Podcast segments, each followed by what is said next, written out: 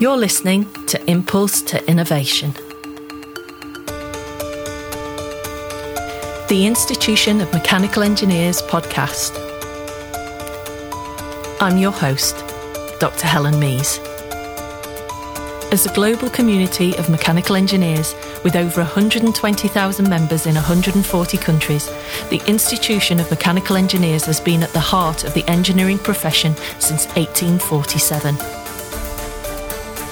The Institution's mission is to improve the world through engineering by sharing the latest news, views and insight into the creative world of technology and the people that make it happen. This month, I'm taking a break from the podcast as I hand over the reins to the IMECE's young members. Chartered Engineer and IET Young Engineer of the Year Award winner Ying Wan Lo will be your host as she explores engineering careers at the COVID crossroads. Today's episode is brought to you by the IMECE's Young Members Board. The Young Members Board represents the interest of all the 69,000 young members of the IMECE, working to ensure that a young member's voice is heard and considered in all areas of the institution. The Young Members Board represents a broad cross-section of members, from membership accreditation to industries and specialisms to geographical location. And when we say young member, we really mean those recently qualified, regardless of age. There's even a young member in their 80s. We wanted to use this episode of podcast to focus on engineering careers in the context of COVID-19. In particular, we will explore challenges and opportunities for young graduates and new workers, how to mitigate the impact of furlough and unemployment. And finally, some tips for those who are currently employed but thinking of other opportunities ahead. My name is Ying Guan Lo.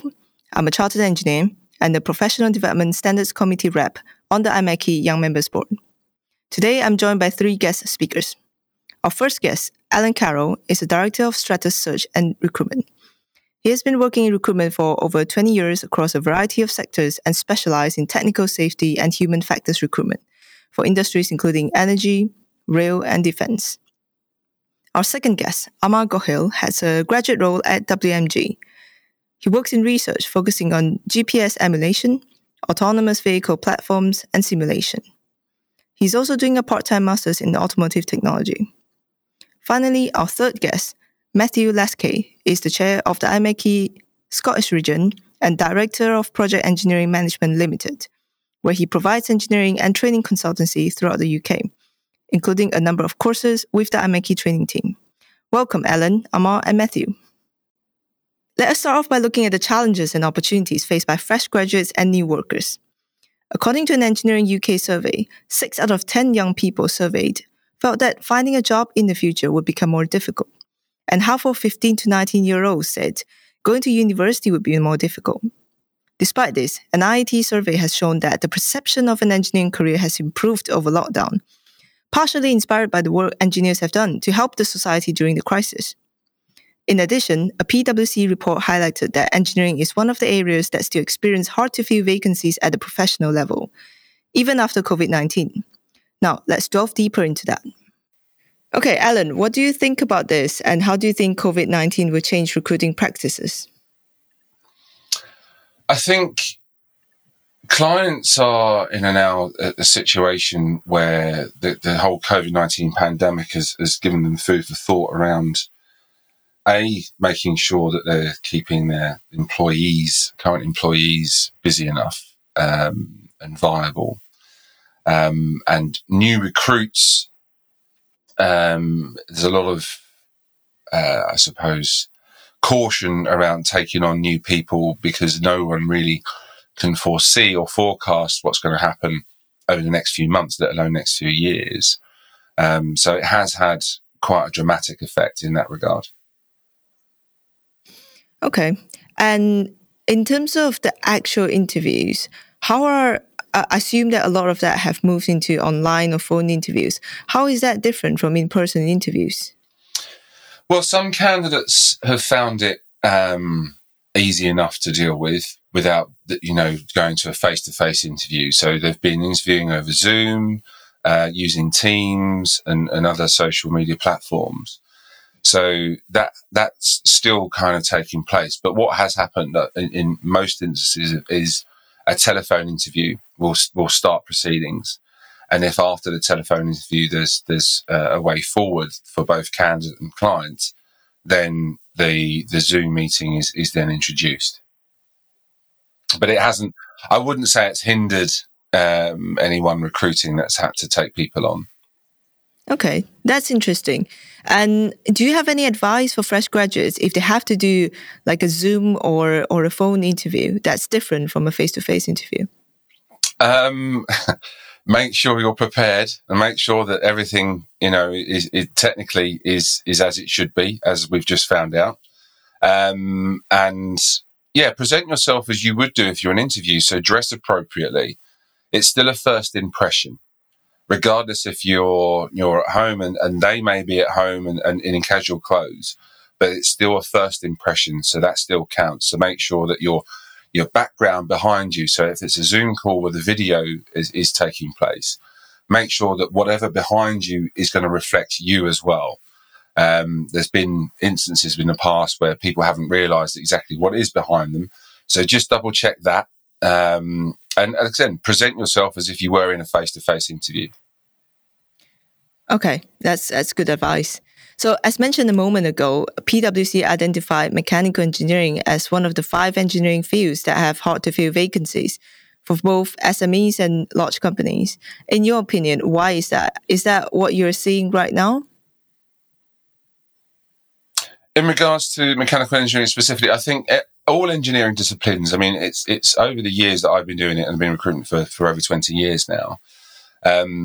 Not just mechanical, but electrical and other engineering disciplines is tends to be a sought after area, whether it be across all different sectors. So it could be power, rail, defence, or what have you.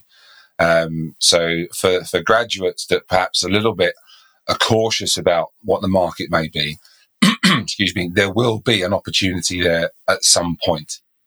The type of engineering they're doing early on in the career, or do you think it's beneficial to do that later on, to specialise? Well, interestingly, I've been talking to a number of people within the specialist areas that I work in, which is technical safety and human factors.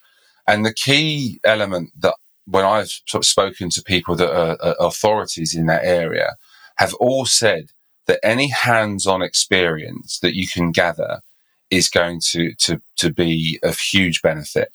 So if you're a mechanical engineer that wants to work within, the power sector, then trying to find a position either with a consultancy, a contractor, or even an end user, and trying to get some hands-on experience actually at the plant, on site and actually seeing what you're involved in, whether you want to be in design or what have you, then the hands-on real-time experience is going to be key. So internships, apprenticeships and stuff like that is good. That's not always possible. But in regards to your question on should they pick out exactly what they want to do and be specialist in, I think there's a case for both. And I appreciate that sounds like I'm sitting on the fence, but I've seen CVs over the years where people have been very much into companies where they spend time in different disciplines. And then they have time to come out and actually say, that's where I want to go. Whereas there have been some people that pick out a niche within a discipline very early on because it's what they enjoy and what they want to do and build a career in. And they'll stay in that very much that vertical line. So, I wouldn't say there's a one size fits all. It's down to the individual and what's going to work best for them and the opportunity in the company that they're getting with initially. Great. Amar, do you have anything to add on this? Just as a recent graduate, you say hands-on experience is quite important when applying for newer roles. But how does someone stand out when they haven't had the opportunities to do so in the past? For example, they might have not taken a placement year, or the only hands-on experience they have to show is that done at university, as all the other applicants would have. So how do you stand out in that regard? A good question, and it's very difficult, as you say, if you haven't had the opportunity to get that hands-on experience, what I would say to any graduates that are trying to find opportunities with companies and set themselves above the rest, because as we all know, especially at the moment, for every position, there's probably going to be 30, 40% more applicants than there were this time last year. So trying to make sure that you're above, you know, or in the first 10% is to structure your CV in the right way. Any lifetime or real-time experiences, whether it be related or non-related to your actual work, is also important. When people are going through CVs, and I can't speak for every client, but most of my clients, when they're filtering through CVs, yes, you know, there are some that look at certain universities and certain degrees, and they'll also go back to A-levels and even GCSEs in some points. So make sure that information is clear as well. But also, they want to know that you've got the right personality.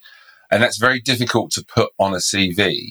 But this is where interests outside of work does actually start to build a bit of a picture about you as well.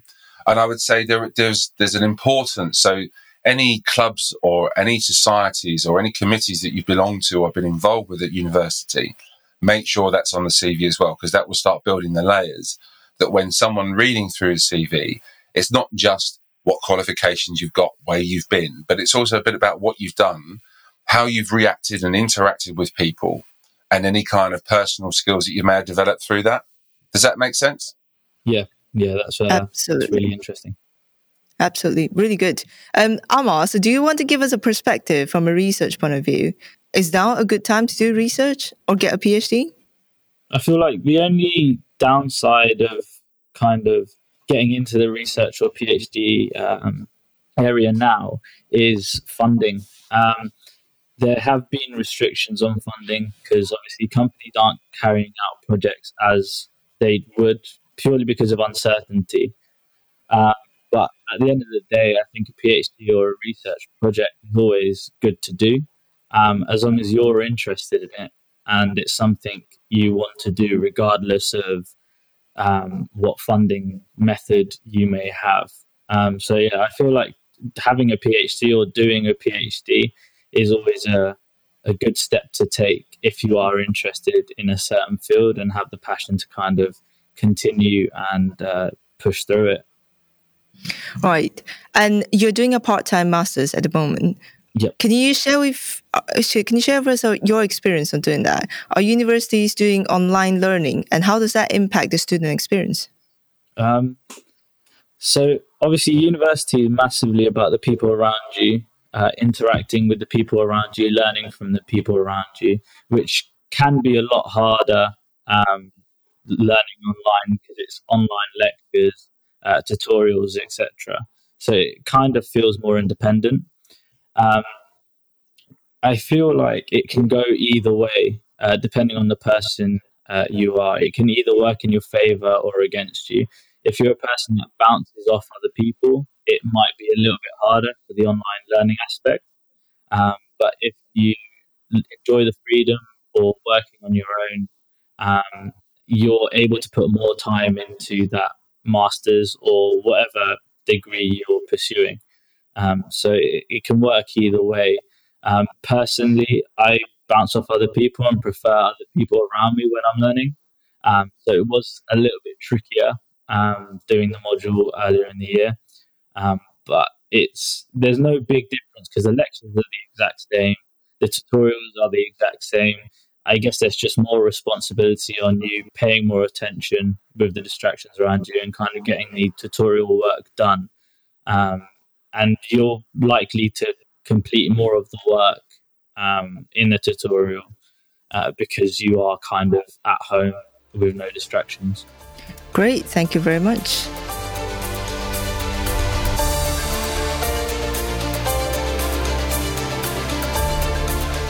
Let's now move to the topic of furlough and unemployment. Firstly, what is furlough? Furlough is a temporary leave of absence. In the UK, the government pays part of the salary for workers under the furlough scheme. At its peak, more than a quarter of UK workers were furloughed.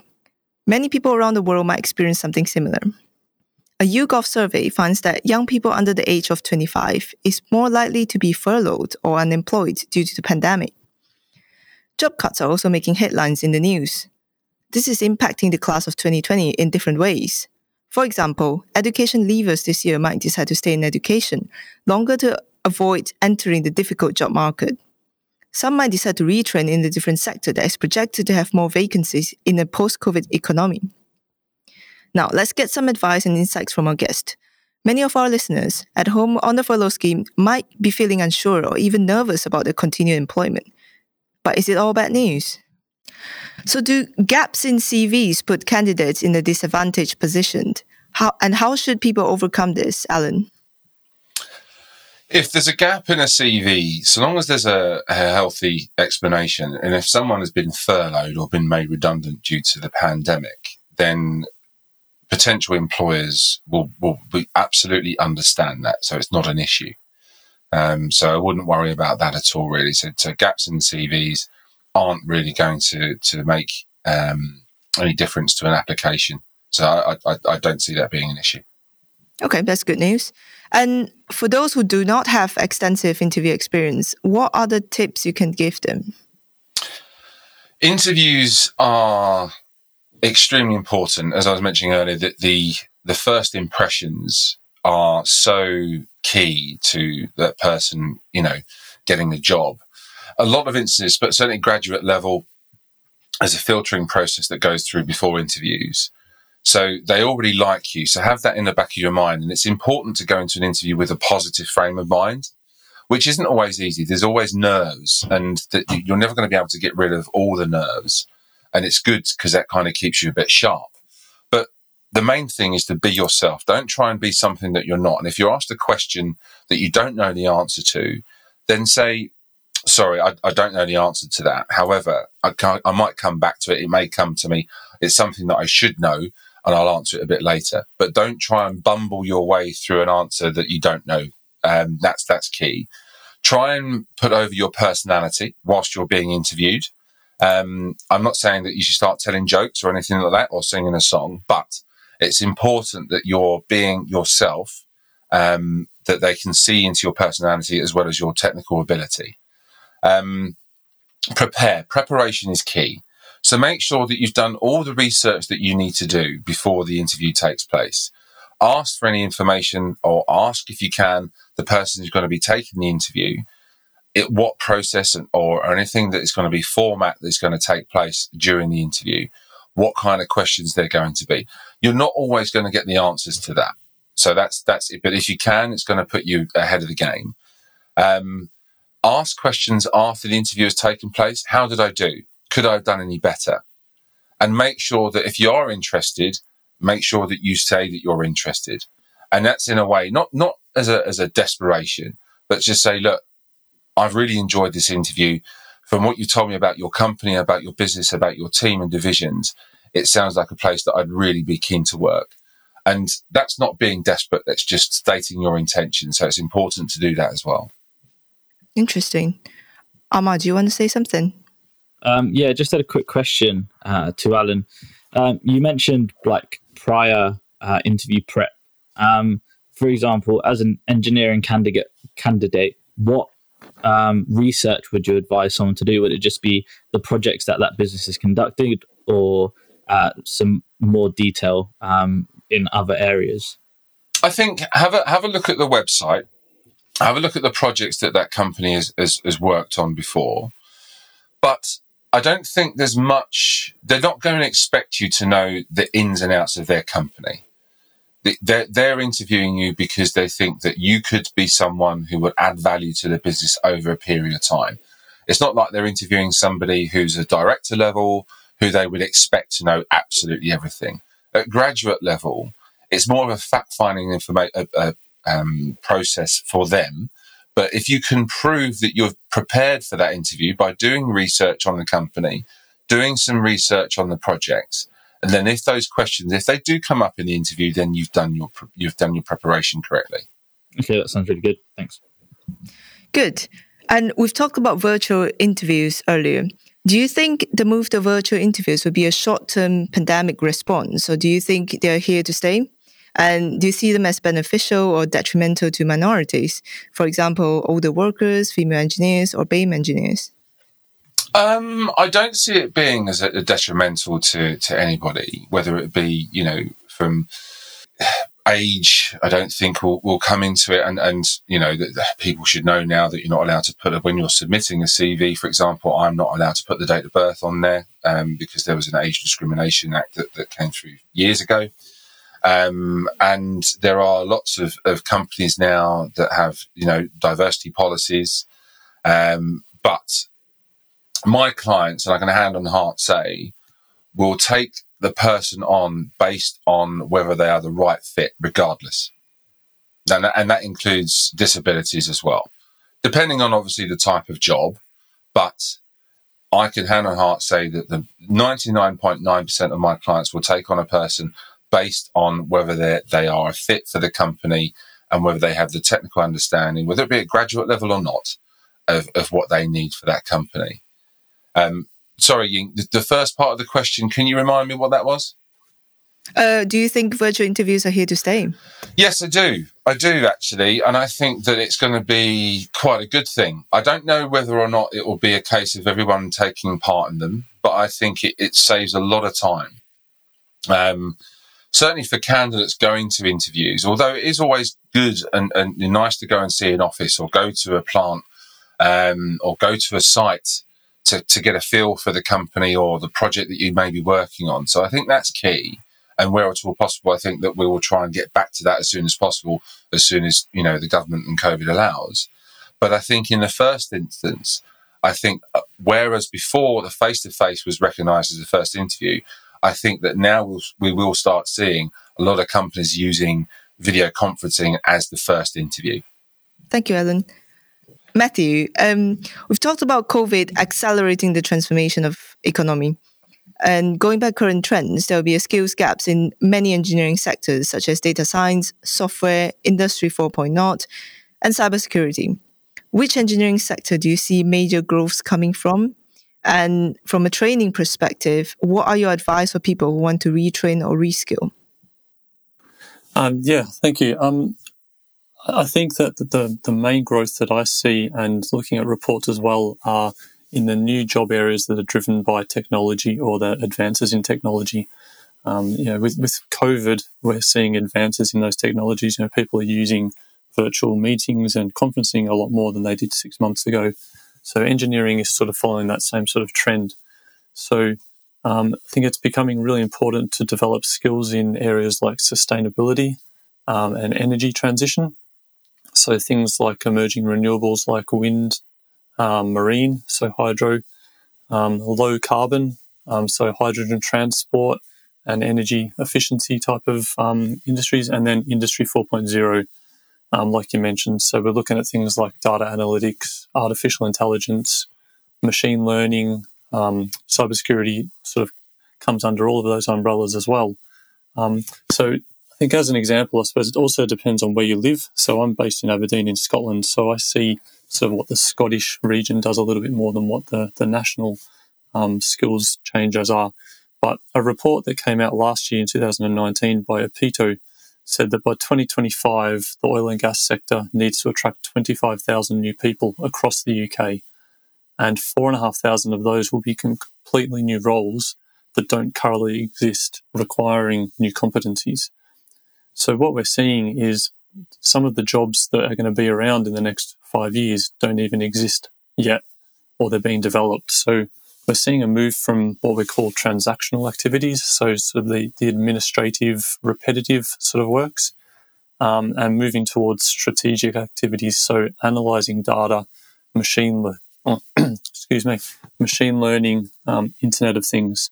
So my advice when you're looking at training for future, firstly, you've got to get the foundations and the fundamental skills right, so whether that's a university degree, whether it's a short course, whether it's just doing your own training. But then what is it that you like to do? What are you interested in? And what do you think is going to be something in the future? So possibly one of those areas. Okay. And I think that's quite, you know, that's encouraging for people who might be furloughed or unemployed at the moment, that they can see this area of growth. How should they utilize the time at home at the moment? And what resources should they be exploiting? I think that this is sort of the perfect opportunity to look at what it is you really like to do. What is it that interests you for your job? Some people may have been made redundant or lost their jobs or put on furlough and have reduced working hours. So start exploring some of the areas that you might be interested in. If you're looking for resources, there's a huge amount of free resources on offer at the moment from places all over. As an example, the Institution of Mechanical Engineers has regular webinars, and they put that on the webinar hub. The IMECE also does training courses, so do a whole lot of other providers. But there's a lot of free information on the internet as well. So you can go and sign up for free courses. Throughout the world, universities are offering free courses. You can do taster courses. You can do LinkedIn learning. You can do online Udemy courses. So there's a huge amount of things that you can do just yourself, and it doesn't have to cost you a lot of money. So it's a good time to sort of test out what you like and what you're good at. Okay. And earlier you've mentioned that companies are moving away from transactional tasks and more into, different areas. Some of the jobs don't even exist today. So do you think there should be more policy support for reskilling? I think if you look at what the policies are at the moment, so, the National Engineering Policy Centre, which is sort of led by the Royal Academy of Engineering and a whole lot of different other engineering organisations, their main focus is when you're talking about reskilling, which is, reskilling somebody for a new skill, what they're not currently doing. Their focus is on things like career professional development and funding and getting the younger people into STEM activities, so science, technology, engineering and maths. So I think that the focuses are quite, the right areas, but I don't think it should, in my opinion, should be up to policy to drive it. I think a lot of the onus is on the person to develop their own skills. If you're working, ask your employer if you can do training in different areas. If you're not working, as I said, there's a whole lot of different free resources that you can do for your own training. Amar and Alan were talking before about doing, PhDs or different things. So I don't think it's, in my opinion, is all up to policy to support it. I think that, the organisations, businesses have a lot of responsibility as much as the individual. Great. Thank you very much.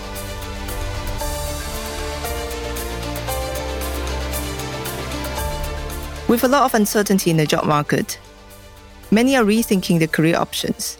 You might be in automotive. Worry about the OLEV proposed ban on internal combustion engines in 2035. Or you may be in aviation and aerospace, seeing a rapid slowdown in travel, which may ripple outwards and cause unemployment instability for years to come. Engineers might also look at the more compassionate engineering that came as a result of the pandemic. Respirators, changes to buildings, automated sanitizing, or the race to develop a vaccine, and want to move into these new fields.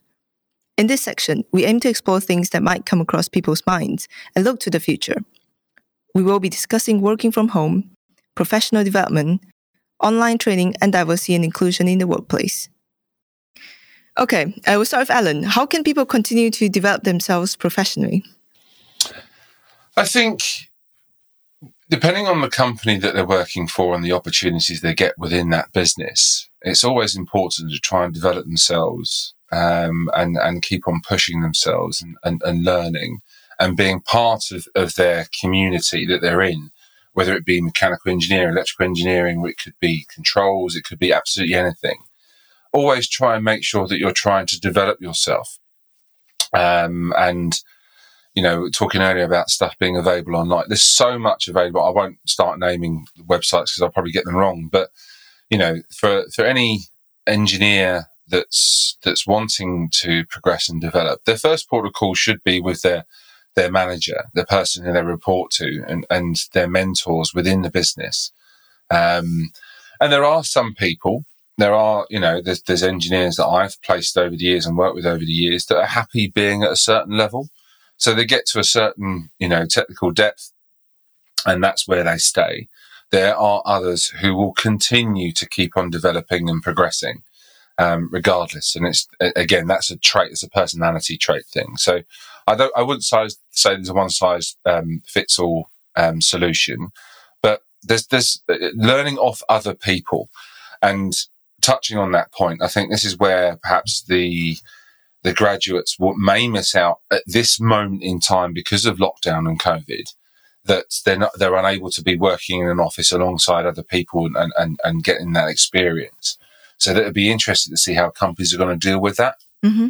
Yeah, and so if I can say something there too, Alan, that I think that professional development as a professional engineer is now a requirement. So if you're a member of the Institution of Mechanical Engineers or someone with the Engineering Council, you actually have to stay a member, actively, continually professionally develop yourself. And a lot of people get caught up in, well, what is CPD? Do I have to pay to do training courses and things for that? It can be in anything that keeps you up to date with what's happening in your profession or getting involved. So it can be reading magazines that have come out, reading books, doing online training courses, watching YouTube videos, going to presentations, going to conferences, all those sorts of things. So when we talk about professional development, it doesn't have to be formal development. And as I said earlier, I think the responsibility lies on the person to actually be responsible for their CPD, get the companies to help them out and get, as much as you can out of that. So, yeah, I would agree with that. Yeah, just touching on that. We are obviously in COVID times right now, so some of us are working from home a lot more than normal. So I feel like this is a really good time to develop yourselves because let's say you save on your commuting time every day. And you have the comfort of kind of going straight from your desk into your house. So I feel like saving that commuting time can be used towards developing yourself and learning a new skill that you might not be able to do whilst working in the office and having to commute back. And then by the time you get back, you're more tired, etc. So I feel like now's a really good time to take the opportunity to do so. Another thing that Matthew said with regards to, it doesn't need to be sort of academic development. It can just be getting involved in things going on around you. At work, there's always going to be someone doing something, whether it be like STEM activities or just outreach, or for example, iMechie events. There's always going to be someone getting involved. So I guess it's using your own initiative to kind of reach out to those people if you do want to get involved, and just try to do as much as possible, obviously, within your own means. But yeah, there's always something going on. And I feel like it's always worth getting involved in any capacity you can. Yeah, exactly. And you could probably join up a webinar every single day of the week if you wanted to. There's that many webinars that are going on in the industry. If you're on LinkedIn and connect with as many people as you can and just get involved in conversations and, there's tons of events. So yeah, just it's as much as you're prepared to get involved in is what you'll get out of it. 100%. And for example, for STEM activities, especially, we're in a time where we need more STEM sort of graduates or just people getting into STEM. So I feel like it's going to be very hard or very rare where you'll want to get involved in a STEM activity and do some outreach, and your manager is going to say, no, you need to carry on doing whatever you're doing because STEM, everyone understands the importance of STEM, especially now. I feel like it's really easy and very, very rewarding to get involved in STEM. I feel like working with children with whatever age and just trying to spark an interest in an element of engineering or just an element of work that you do, letting them know what you do is massively rewarding. I don't think you can get that from working a 9-to-5 in the office every day. Interesting. And what about the benefits for professional accreditation then? I could probably answer this one. I think that professional accreditation, if you're talking about getting accredited through the institution, rather than a qualification from academia or something. Professional accreditation, a lot of the things that Amar talked about there is about being part of a community, about being part of a group of people and peers that have similar interests to you and can share knowledge, but also that you can learn from them. So as being part of that group, so whether you're a member of the institution or a chartered or an incorporated or an EngTech or something like that, you've got a lot of access to CPD tools. You've got the library where you can go and look at online library books.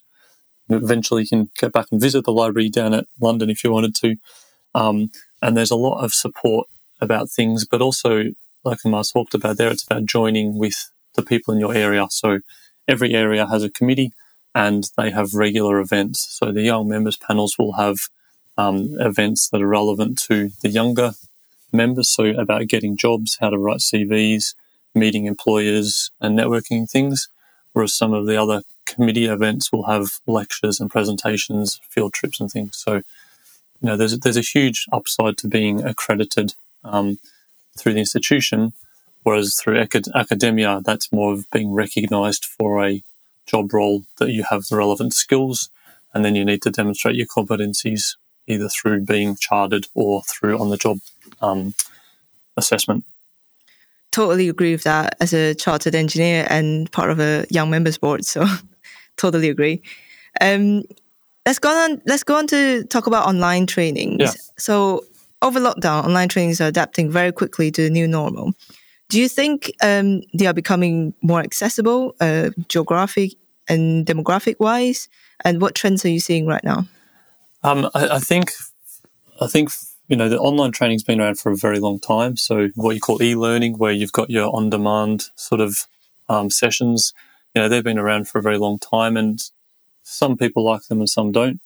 But with the last 6 months and changes, people are a little bit more acclimatized to sitting in front of a computer now and looking at online training, online webinars, online sessions, talking to friends and family even. So I think people are a bit more accepting of doing things online. But on the flip side of that, you've also got the people who are doing the courses, their skills have improved really quickly into being able to deliver really effective online formats of training. It's not just a matter of having a face-to-face course and then, all right, I'm going to do it online and, you know, we can deliver online, because it's really hard to keep people engaged for long amounts of time. So if you look at what the institution are doing, they've reformatted most of their courses for live virtual delivery. So you can do them face-to-face or virtual, depending on what you're interested in. And they've sort of been rewritten for, you know, things like duration and frequency. I mean, you know, I've done courses where I've done them online for 8 hours a day for 3 days in a row, and it's really hard to keep people engaged for that amount of time, depending on the formats. So, you know, it's surprising that people still want to do a full-day event online. So I think that's seen a big change, but the benefit for people now are that they can join up a training course that can be run from anywhere. So we're no longer restricted to a local training course, or, you know, if we've got a bit more of a budget, we could maybe fly down to London or fly to somewhere or fly up one of the trainers to your facilities. We've now got a huge amount of choice where we can get, you know, the training that's relevant for us in your, you know, your work-life skills are really becoming a trend at the moment. So how do you balance your work and your life, home life activities? And as I mentioned before, things about like digitization and connectivity, that's what's sort of driving this change. So technology-based courses, you know, even things like computer programming and data analytics and those sorts of things. Absolutely. Really interesting and very insightful session today. So thank you all to our panels, and thank you for listening. Thanks very much. Thank you. Thank you.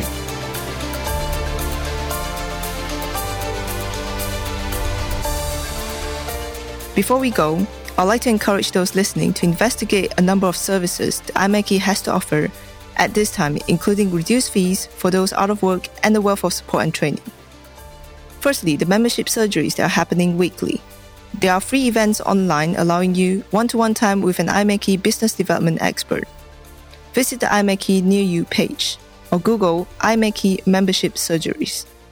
There are also career webinars that will be recorded and available on the IMECI YouTube channel.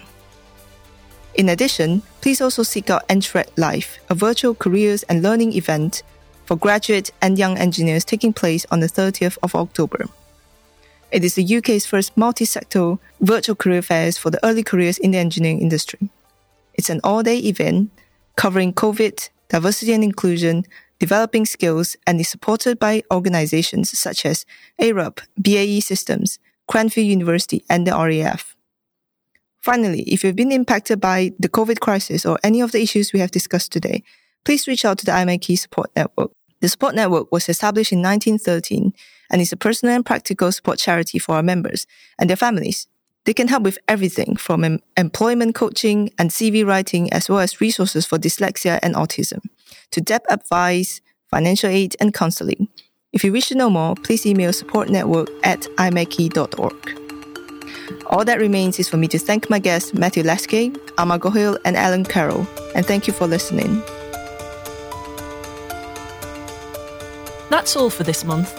In the next episode, we will be exploring the opportunities and challenges in the world of electric vehicles and batteries.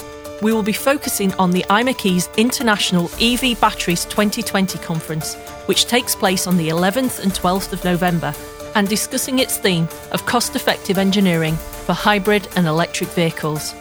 And my special guest will be none other than Fully Charged host, EV ambassador, and our favourite deep space mechanoid, Robert Llewellyn, who will be sharing his thoughts on Tesla Battery Day, electrification of mass transit, and barriers to technology adoption in the automotive industry.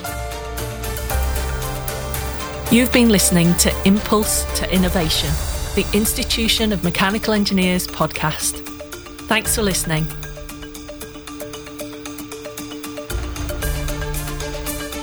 We'd love to hear from you, so if you'd like to share any news or any feedback with us, then please email us podcast@imeki.org. All the information on this episode can be found in the episode notes.